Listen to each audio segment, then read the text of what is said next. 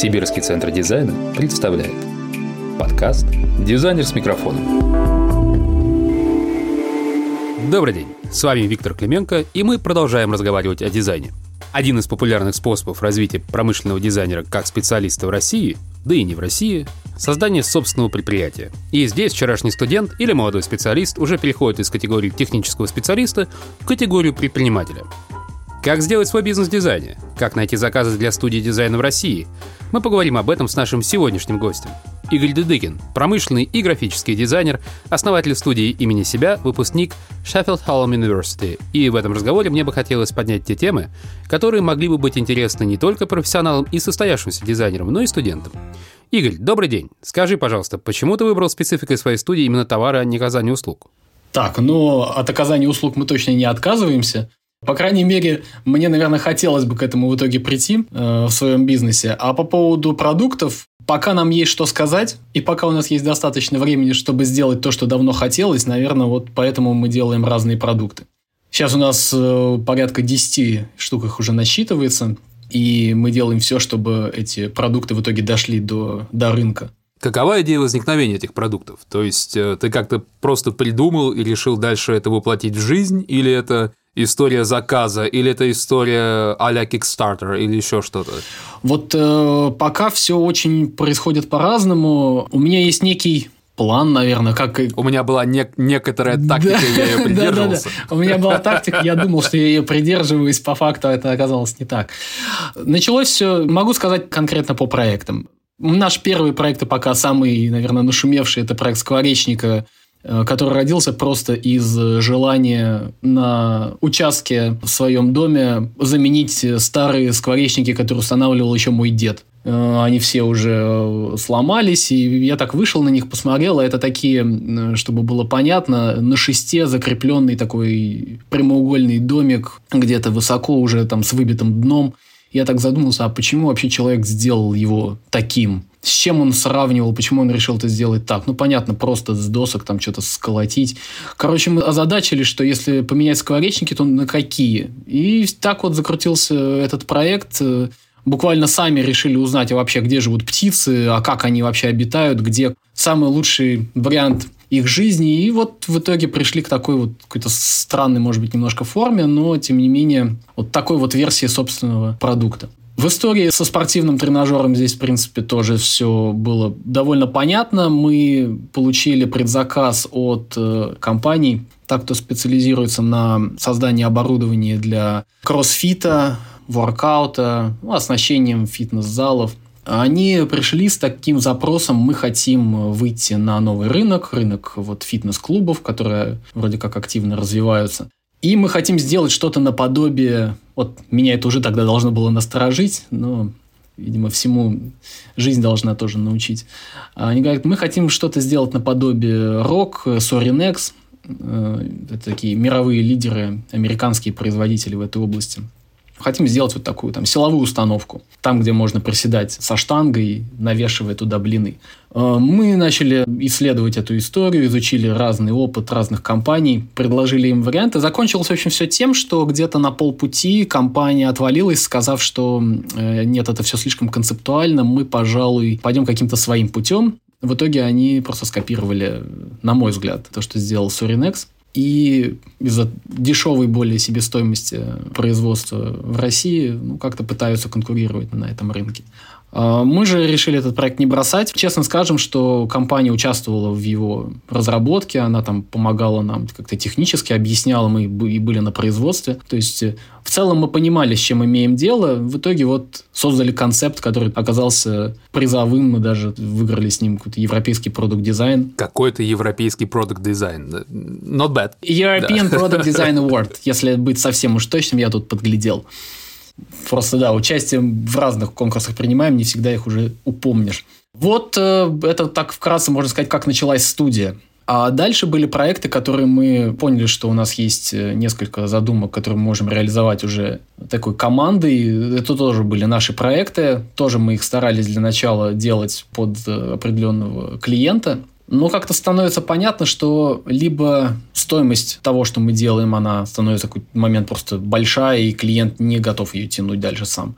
Или наши пока амбиции таковы, что мы все-таки не хотим останавливаться на каких-то недовариантах или просто копировании стандартов каких-то решений. Оказывается, инновацией в нашей стране считается не то, чего нет в мире, а то, чего нет в России.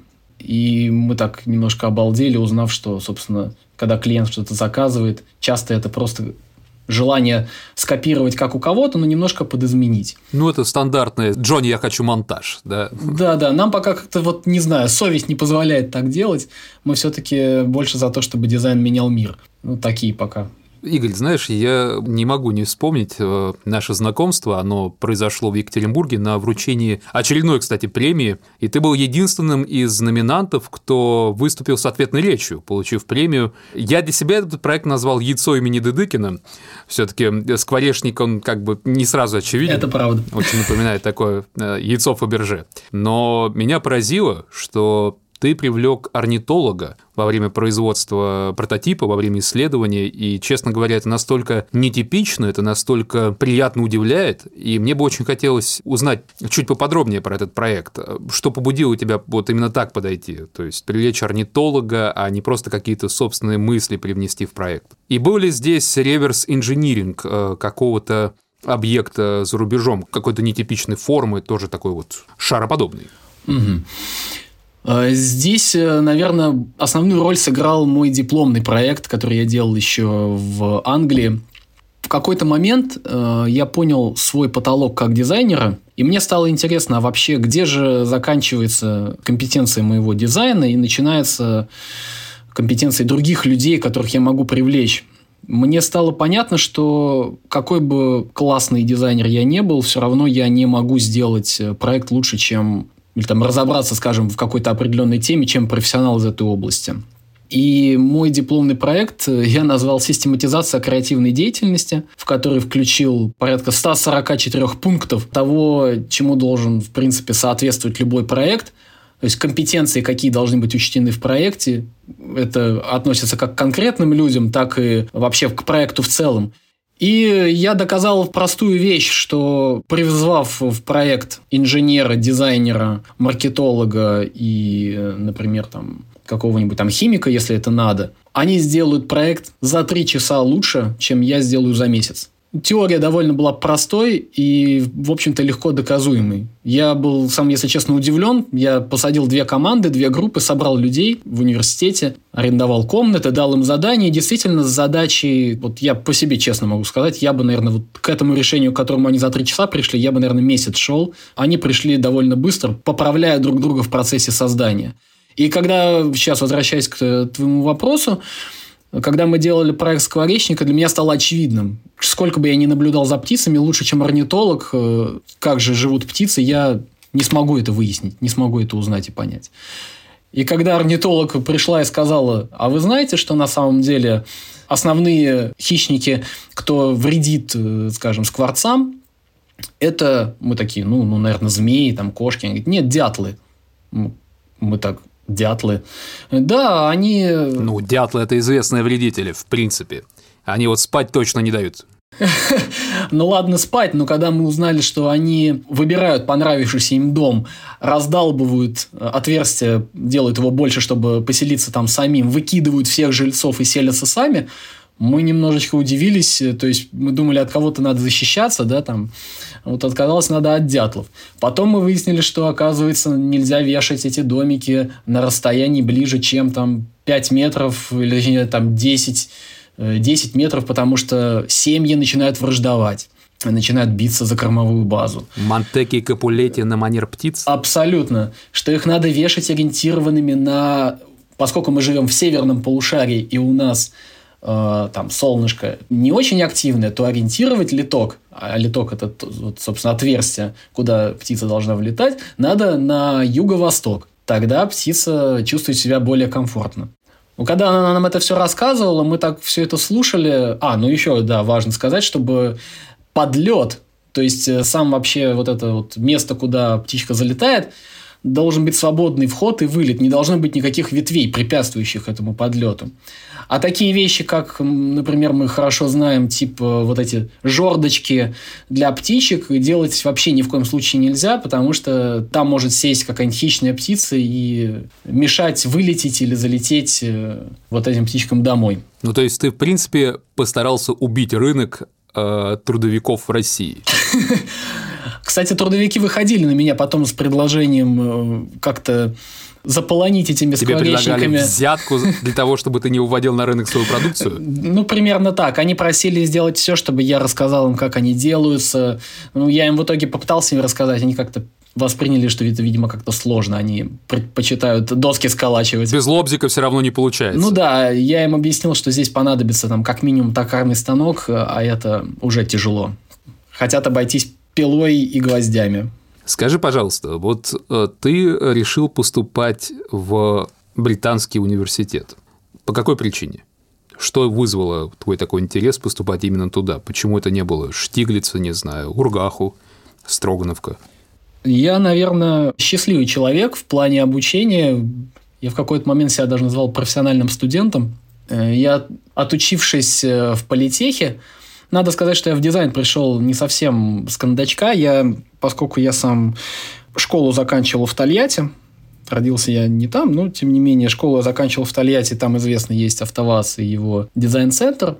Мне посчастливилось в старших классах посещать дизайн-центр ВАЗа, и, в общем-то, я знал изнутри, как создается объект. Я тогда на тот момент познакомился со знаменитым Демидовцем Марком Васильевичем. Удалось поработать вместе с Плюхиным Алексеем Викторовичем. Но это люди, кто создавали дизайны Нивы, 12-х моделей, 10-х моделей. Мне было понятно, какие этапы проходит дизайн, что нужно учитывать. И, в общем, когда я пришел в университет, я не питал иллюзий относительно того, с чем мне придется столкнуться. А надо сказать, что вот этот курс в политехе на тот момент вообще создавался как ликвидация такого дефицита, который сложился, кстати говоря, на ВАЗе. То есть этот курс в политехе создавался именно по инициативе АвтоВАЗа. То есть дефицит сложился в Тольятти, а инициативу проявил политех Петра в Петербурге? Там получилось так, что в Тольятти на тот момент сложилась такая ситуация. Нужны были кадры, которые бы понимали и в художественной части, и в технической, потому что неминуемо между технарями и художниками на тот момент возникали неразрешимые противоречия, которые, не давали двигаться фактически проектам. Художники рисовали красивые картинки, а инженеры не могли их воплотить, или не хотели. И нужны были специалисты, понимающие и там, и там. И вот как раз по инициативе АвтоВАЗа был создан, я не помню в каком году, я только застал уже окончание этого соглашения. В принципе, даже когда я поступал, уже это не работало. Вот этих связей прочных уже не было. Но как по инерции логика, вся эта структура осталась. И фактически мы изучали наряду с теормехом, сопроматом, деталями машин, рисунок, живопись, композицию и все, что изучали люди в художественных вузах. Конечно, мы не были полноценными технарями, конечно, мы не были полноценными художниками, но базу, которую все так хвалят, как советская школа, наверное, мы все-таки получили. Я до сих пор в этом плане благодарен нашим педагогам. Так, когда я заканчивал уже университет, там много было всяких изменений, внутри постоянно проходили какие-то реорганизации. И так вышло, что как раз свою дипломную работу я делал уже не в политехе, а как раз в Штиглице вместе с Никитиным Анатолием Александровичем. Он был тогда педагогом, кто преподавал и в политехе, и в Штиглице. Так что я диплом свой всячески его как-то полировал уже на кафедре промдизайна в Штиглице. Что тоже мне дало понять, как у них кухня изнутри устроена. Тоже оттуда очень много контактов, и очень рад был прикоснуться к такой великой школе. Но закончив и получив свой диплом, я не буду говорить, как прошла окончательная защита, скажу честно, что техническая составляющая все-таки на тот момент превалировала, и дизайн учитывался так, постольку-поскольку. А мне, конечно, хотелось развиваться именно в дизайнерскую сторону, то есть думать о проекте не как о том, как его выполнять на станках, что, безусловно, важно, но меня учил на тот момент наш педагог Викентий Вадимович Грязнов, что думать надо прежде всего о человеке, о том, как он этим будет пользоваться. Мы, конечно, смотрели на примеры Apple и многие другие на тот момент известные компании и продукты. Нам хотелось сделать такой дизайн. А такому подходу учили на Западе. Поэтому, когда я окончил университет, и мне стало понятно, что да, моя база мне, в принципе, позволяет сейчас идти работать, ну, наверное, не знаю, каким-нибудь инженером, на тот момент это называлось, какой-нибудь там дизайнер-конструктор, что-нибудь в этом духе, и я все-таки понял, что нет, надо немножечко посмотреть на продукт в целом. И тогда возникла возможность поехать в Шеффилд на магистерский курс продукт-дизайн. И там как раз я уже посмотрел на продукт совсем по-другому. Там на дизайн смотрят цельно, имея в виду не только конечное изделие, там, из чего бы то ни было оно было сделано, а вообще от момента, как его хотят, ну, то, что можно назвать, не знаю, рекламой, восприятием, брендингом, заканчивая утилизацией. Все это мы должны были учитывать и прорабатывать. Конечно, такой подход заставил вообще по-новому взглянуть на проект, и привлечение разных специалистов уже в каждой отдельной области для решения какого-то большого проекта тут просто неминуемо. Наверное, поэтому тема диплома, ну, так вылилась естественным путем. Вот так вот. Ну, отсюда явно выливается другой мой вопрос. Зачастую в России дизайнерские вещи ассоциируются со стереотипом «дорого-богато», и дальше уже каждый трактует этот стереотип в силу собственного уровня вкусов. Согласен ли ты с этим? Есть ли в России перспектива развития более доступных дизайнерских вещей, как их называют? Или в этом нет необходимости? То есть, в принципе, что такое сегодня дизайнерская вещь в России, на твой взгляд? И насколько есть перспектива развития рынка промышленного дизайна в России? Изучая сейчас книгу «Сожги свое портфолио», я все больше убеждаюсь в том, что дизайн как отдельная составляющая рынка, наверное, может существовать как функция, скажем, вот я ее видел на Западе, удалось поработать в компании Design Futures, постажироваться у них, где приходил клиент и говорил, что вот мы хотим там дизайн какой-нибудь там мебели, потому что мы хотим получить там крупный заказ. То есть они воспринимали дизайн как, ну, некую необходимую составляющую в своем бизнесе, чтобы получить какие-то свои выгоды. Но это не самый честный пример. Все-таки в Великобритании действует программа поддержки в части что промдизайна, что графического дизайна. Еще со времен Маргарет Тэтчер, насколько я помню. Возможно, но я здесь больше имел в виду тот факт, что там дизайн, вот с точки зрения компании, воспринимается не по остаточному принципу, ну, типа, у нас остались деньги, давайте сделаем наш продукт посимпатичнее. Ну, рюшечки. Да. Или, то есть, как мне пока видится, что в наших условиях хороший дизайн – это пока удел желания начальника или там владельца компании, нежели чем рыночная потребность. Потому что, когда речь заходит о выборе каких-то, ну, по крайней мере, то, что, с чем я столкнулся, мы говорим о дизайне в последнюю очередь. То есть мы воспринимаем дизайн как красоту, но в первую очередь это соответствие вот каким-то неким нормам, которые там должен выполнить этот продукт. Получается такая не очень приятная история, когда мы что-то делаем, клиенту вроде это нравится, а потом выясняется, что то, что мы делаем, это не для продукта нужно, а для удовлетворения потребностей вот этого конкретного там клиента. Причем личных, не бизнеса. Хорошо, возвращаясь к личным амбициям, давай так. Да. Ты говорил про конкурсы, про регулярные победы. Ты уже не помнишь некоторые победы. В общем, это говорит о многом, как минимум о высоком уровне твоих работ и твоей студии. Вопрос у меня следующий. Скажи, пожалуйста, как это влияет на дальнейшие заказы? Как это влияет на узнаваемость? Как это, в принципе, влияет на твою жизнь? Есть какие-то конкурсы, в которых ты вот решил принять участие? Или не решил? Или они сами на тебя вышли? Или тебе кто-то подсказал? Или отдельный менеджер это делает? Как это происходит в твоей жизни? И насколько нужны эти конкурсы? Что они тебе приносят? Ну, кроме морального удовлетворения. Да. Мы сегодня решили пойти таким путем. Раз мы поняли, что мы можем создавать продукт, который кому-то нравится, его надо показывать. Конкурсы – это один из способов демонстрации этих продуктов. Это выход, потенциальный выход на клиента, это возможность пообщаться вообще, на самом деле, с отраслью. В прошлом году нам удалось поучаствовать в А'Дизайне.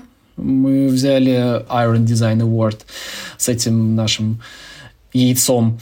Поучаствовали вот в том числе, как я сказал, с европейским продукт-дизайном. Удалось съездить на Евразию, где мы, собственно, познакомились как раз Да, у нас уже поданы заявки на этот год в A'Design. Хотим податься еще в if дизайн. На RedDot пока не подаемся, пока дорого. Но идея этого всего, у этих всех подач на самом деле простая. Получить обратную связь и выйти на клиента, кто заинтересован будет в этом. Потому что на те компании, кто захочет производить. А я примерно понял. В случае с RedDot это знакомая всем история, а вот с другими конкурсами, которые ты перечислял, все-таки... Как они помогли? Каково это с ними? Ну, то есть, к примеру, ты участвовал в Евразии, и это привело к... Да. Ты участвовал в A'Design Award, и это привело к... И так далее. A'Design Award, по крайней мере, зачислил у нас какие-то там рейтинги и присылает нам периодически, что мы там номер там какой-то тысячный в мире в области изготовления объектов для животных, например.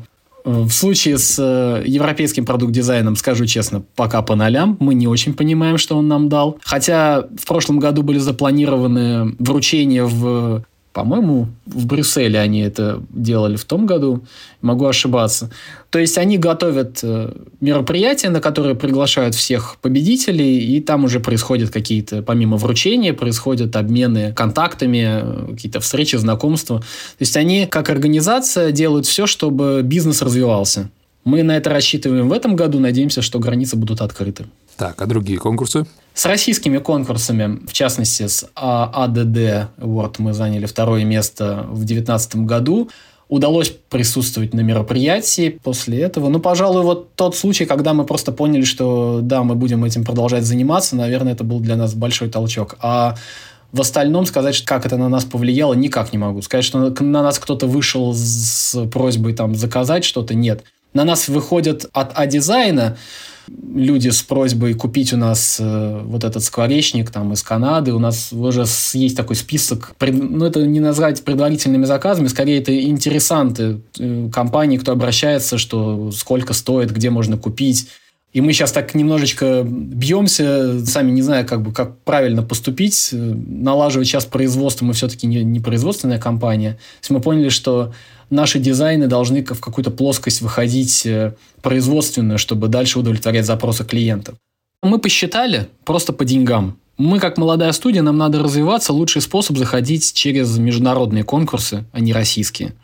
Это просто дешевле. Все конкурсы предлагают, как правило, помимо там, статуэтки, которые не ради нее мы на самом деле идем, а ради пакеты для публикаций. Что такое пакет для публикаций? Мы сейчас опубликованы, вот в частности, вот этот проект со скворечником в 20 изданиях в разных странах, включая Азию, включая там, Европу.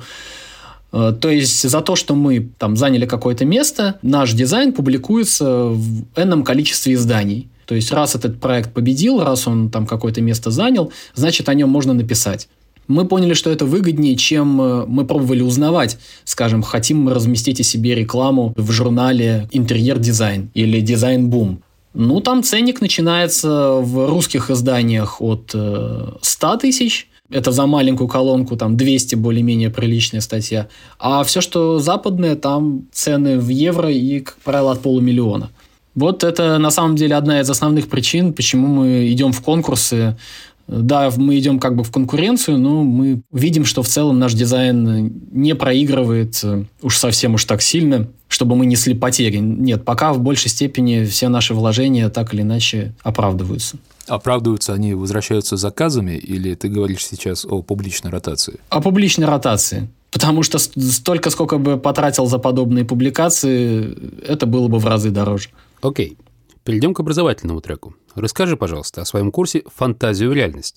Как возникла идея этого курса и как сегодня можно развить дизайн мышления у молодых специалистов? Этот курс мы развили, опять же, наверное, на основе моего диплома. Стало понятно, что дизайн мышления, вообще создание чего бы то ни было, не принадлежит только дизайнерам. Эта функция принадлежит всем людям. И мы поняли, что развивать ее можно и нужно, наверное, даже на ранних стадиях. Поэтому мы сделали такой курс дизайн мышления с ориентацией на детей. Предложили его нескольким нашим школам. Наши довольно холодно к этому отнеслись, но зато западная школа, которая работает с подростками, как бы в англоязычной среде, отнеслась очень положительно. И сейчас мы с ними пишем программу выходного дня, пишем программу недельную для каникул. Задумка очень простая. Мы даем детям возможность подумать на какую-то тему.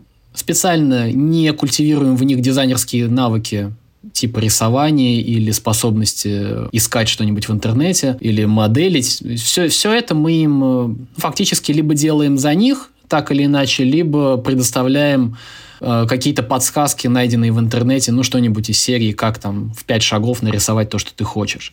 Нам от них, на самом деле, нужно другое, чтобы они начали мыслить. Как дизайнеры. Чтобы к их проектам были сопричастны, может быть, их друзья, родители, чтобы они не чувствовали себя одинокими. Для адекватной обратной связи. Чтобы дизайнер не вырастал интровертом. Да. Я вообще считаю, что дизайн в интроверсивной модели, наверное, даже невозможен. Тогда это не дизайн, а какой-то вид творчества, где ты там самовыражаешься. Скажи, пожалуйста, вот такой вопрос. Все эти проекты замечательные, которые заняли призовые места в различных конкурсах, все это высокотехнологическое творчество, если угодно. Ведь все это сделано в Тольятти, насколько я понимаю. Вопрос. Возможно ли сегодня, проживая в регионе, ни в Москве, ни в Санкт-Петербурге, даже не в городе-миллионнике, иметь возможность международной контрактации и международного признания? У меня была такая гипотеза, когда я сюда ехал, скажу честно. Но так...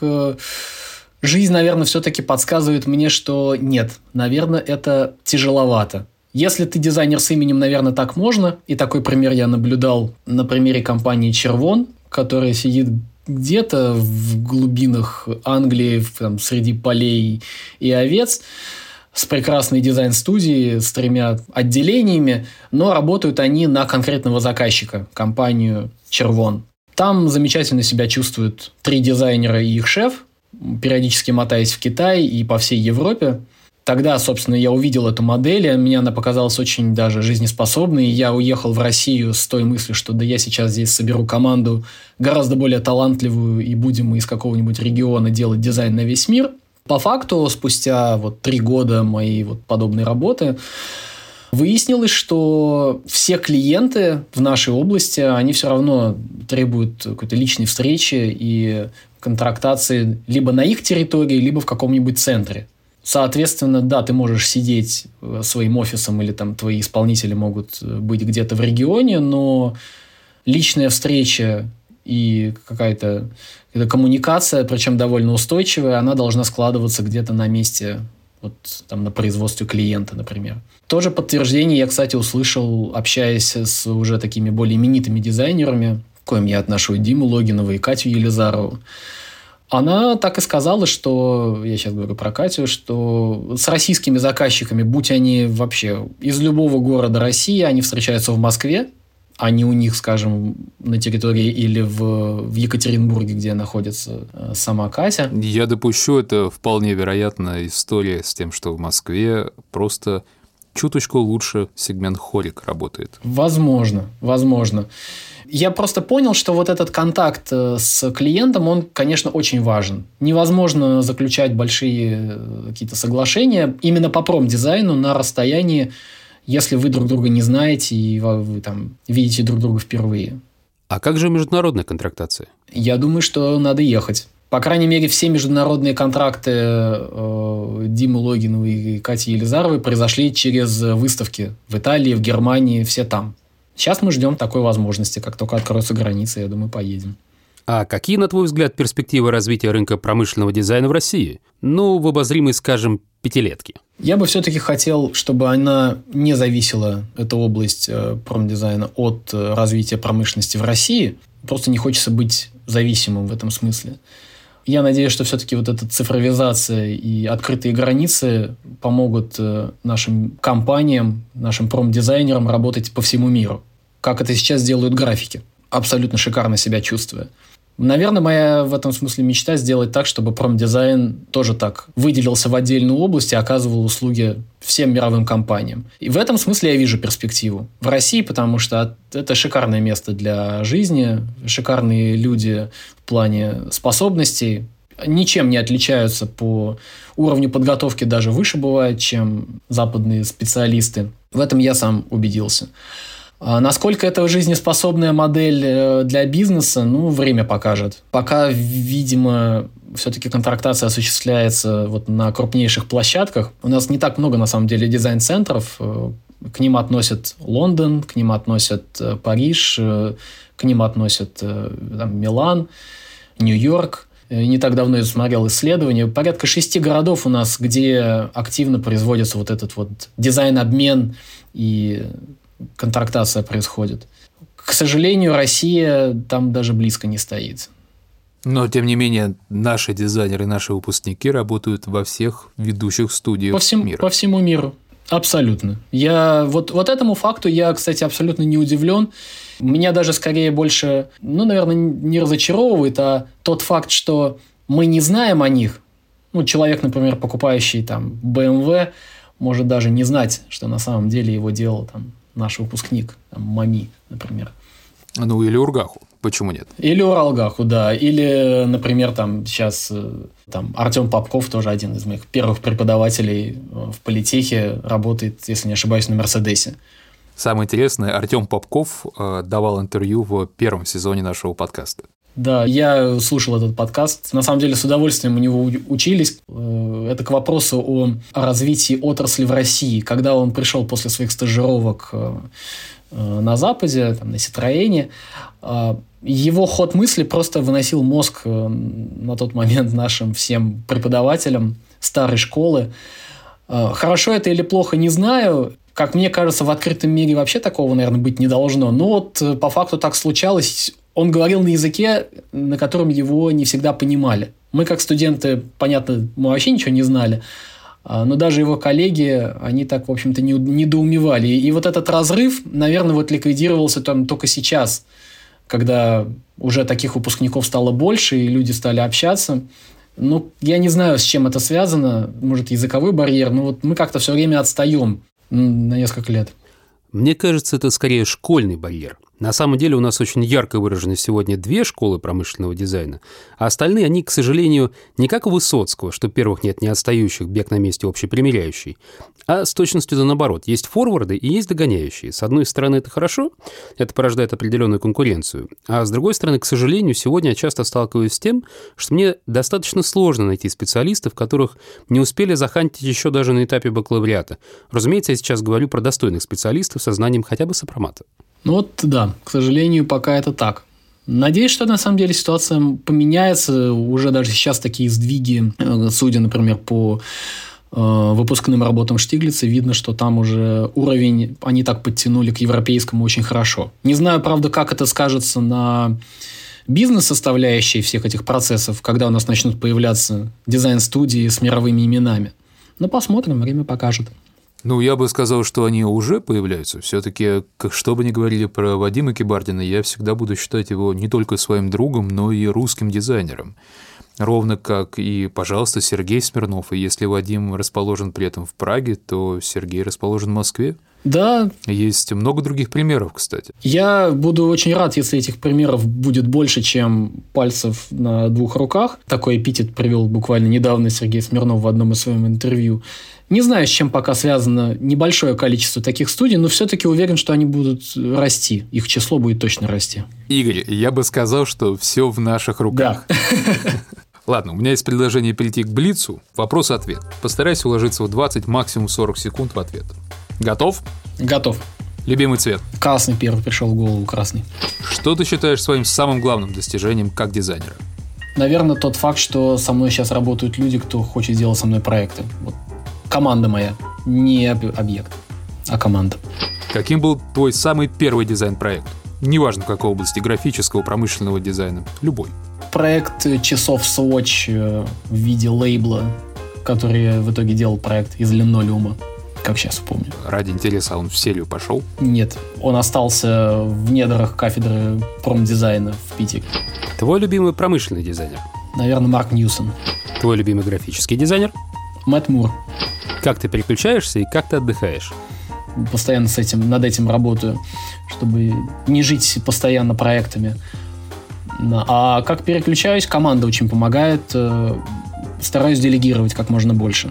Вообще, чтобы голова была абсолютно чистой. Но это не может не радовать, если получается делегировать. Какое у тебя хобби? Спорт, бег на лыжах, велосипед в летнее время. Ну, по утрам просто бег для себя. Бег от проектов? Бег от проектов? Нет, бег, скорее, бег от рутины. Я специально даже себе такое придумываю, что стараюсь бегать туда, где я раньше не был. Это очень сильно сбивает тебя вот с этой наезженной колеи каждодневной. Внезапно Игоря обнаружили в Челябинске. Ну, почти так. 3 километра в неизвестном направлении от дома, вот это примерно вот про меня. Музыка помогает работе? Да, желательно без слов. Какая это музыка? Какая-нибудь расслабляющая, медитативная, может быть, что-нибудь из Яни, есть такой музыкант. Это такая New Age, по-моему, это называется направление. Что служит твоим источником вдохновения? Казусы в моей жизни. Все остальное это только чтобы как-то визуализировать, там, формализовать то, что им пришло в голову на основе какой-то ситуации. Вот и все. Коронавирус и изоляция пошли во благо твоему бизнесу или во вред? Думаю, что во благо. Прочитал много полезных книг, каких-то статей. В общем-то, познакомился с людьми, с которыми, наверное, до коронавируса не сошлись бы. К тем же отношу поездку в Томск. Поездка в Томск, я бы сказал, что это лучше любого RedDot. Я вот именно об этом и говорю. Если бы тебе доверили выбрать 5 объектов, которые бы получили статус 5 чудес дизайна, такие 5 чудес дизайна, по мнению Дыдыкина, что именно ты бы внес в этот список? Ну, я так понимаю, это проекты других дизайнеров, правильно? Безусловно, да. Это были бы те проекты, где дизайна бы как такового не было. Наверное, я бы их взял. К ним бы я отнес тротуарную плитку с направляющими. Таких в Европе много для слепых людей. Вот кто видел, тот поймет. Наверное, дизайн общественных туалетов, причем японских. Я в Японии не был, но все, что я о них знаю и видел, меня просто поражает. Дальше, наверное, продукция Apple, причем планшет. А какой? Да вот, который у них был второй, наверное, iPad 2. Почему он? Потому что на моих глазах моя мама, которая вообще никогда с компьютером не дружила, взяла его в руки и начала им пользоваться. Для меня, как для дизайнера, это высшая награда того, что продукт удался. Окей, еще 2. Хочется быть оригинальным, но что-то на ум ничего не идет. Наверное, Нива. Какая? Какое поколение? Нива как... самая первая. Самая первая Нива. Она, как по мне, сейчас идеальна. Вот то, как она была создана. Эстетика, функция, идеальный баланс. И 5? И 5 – это, наверное, болид современной Формулы-1. Как воплощение того, насколько люди вот в самых жестких ограничениях. Мне немножко просто удалось поработать с командой «Формула-студент» и прикоснуться к этой теме. Все, что связано с аэродинамикой, компоновкой каких-то агрегатов, узлов. Когда это сделано качественно, ну, давайте возьмем, для примера, Mercedes, как делают свои машины. Когда это сделано качественно, это просто красиво. Причем любое поколение. Хорошо. И тогда дай, пожалуйста, ответ на главный вопрос жизни, вселенной и всего такого, а главное, главный вопрос нашего подкаста – что такое дизайн? Наверное, дизайн – это способность насыщать жизнью и смыслом свои творения. Вот это основное. Все, что к этому не относится, относится к, как я уже ранее сказал, к творчеству. То есть функционал дизайнера – это функционал Господа Бога? Скорее, дизайнер, тогда дизайнер, когда то, что он создает, обретает смысл для кого-то еще. Ну, для какого-то человека. Или не для человека, если он это делает там, для животного мира, например. Или для планеты. Вот, и когда это не служит вот кому-то еще, кроме него самого, то это все к творчеству я бы отнес. Понятно. Ну, творчество – это не всегда хорошо, ровно как и не всегда плохо. Нет, конечно. Так что, я думаю, будем посмотреть на результат. Да. Что касается дизайна, настолько расширилось его вот это вот понимание, что я, наверное, еще не пришел к своему окончательному какому-то варианту того, что это такое. Но это, по сути, это осознанная деятельность, да, связанная с другим человеком. Скажи, пожалуйста, а в России сегодня есть какая-то организация, какой-то, не знаю, союз, ассоциация, объединение, что угодно, в которое бы ты вступил, будучи дизайнером? И если есть, то какая, а если вступил бы, то почему? На сегодняшний момент мне такие неизвестны. Что явно порождает повод создать? Возможно. Игорь, спасибо большое за интервью и уделенное время. Если честно, благодарю за такую возможность. Я думал, как к этому готовиться. Да никак ты к этому не подготовишься. Это жизнь. За такую возможность большое спасибо, Виктор, и всей твоей команде. Взаимно, тебе спасибо. Ну, я выбрал самых ярких, на мой взгляд, людей. И я сказал, что Дыдыкин у нас обязательно идет. Причем идет самое интересное, следующий после тебя Викентий Грязнов. Оказаться в этом списке среди таких людей уже большая честь на самом деле, учитывая, что они имеют такой большой ряд заслуг. Я в этом смысле чувствую себя в начале пути. Поэтому благодарю за такую возможность. Игорь, спасибо большое за интервью и за уделенное время еще раз. С вами были ведущие подкаста «Дизайнер с микрофоном» Виктор Клименко и мой гость Игорь Дыдыкин. Оставайтесь с нами, следите за новыми выпусками, подписывайтесь на наши соцсети и до новых встреч!